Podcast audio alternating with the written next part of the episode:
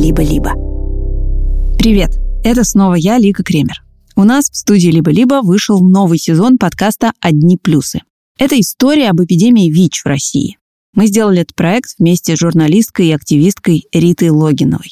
Рита рассказывает, как дезинформация и заблуждение о ВИЧ-инфекции в позднем Советском Союзе привели к эпидемии, которую не удается остановить до сих пор. Первые два из десяти эпизодов уже вышли. Мы оставим ссылку на подкаст в описании к этому трейлеру. Загадочная болезнь, известная как чумагеев, стала беспрецедентной эпидемией в истории американской медицины. Меня вдруг просвещают, что есть какая-то ВИЧ-инфекция. Откуда? А откуда она появилась? Меня зовут Рита Логинова.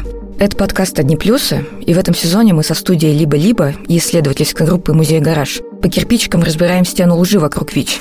Есть определенные корпорации, которые заинтересованы в том, чтобы существовал ВИЧ. Я не признаю эту болезнь. Мифы и дезинформация – это то, что все еще двигает эпидемию вперед в нашей стране.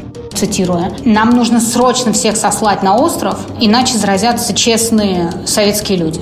Отсутствуют условия для массового распространения заболевания, потому что гомосексуализм, как тяжкое половое извращение, преследуется законом. Слушайте нас на любимых подкаст-платформах. Подписывайтесь и ставьте оценки. Еще, пожалуйста, расскажите о нас друзьям. Это очень нам поможет. Подкаст «Одни плюсы».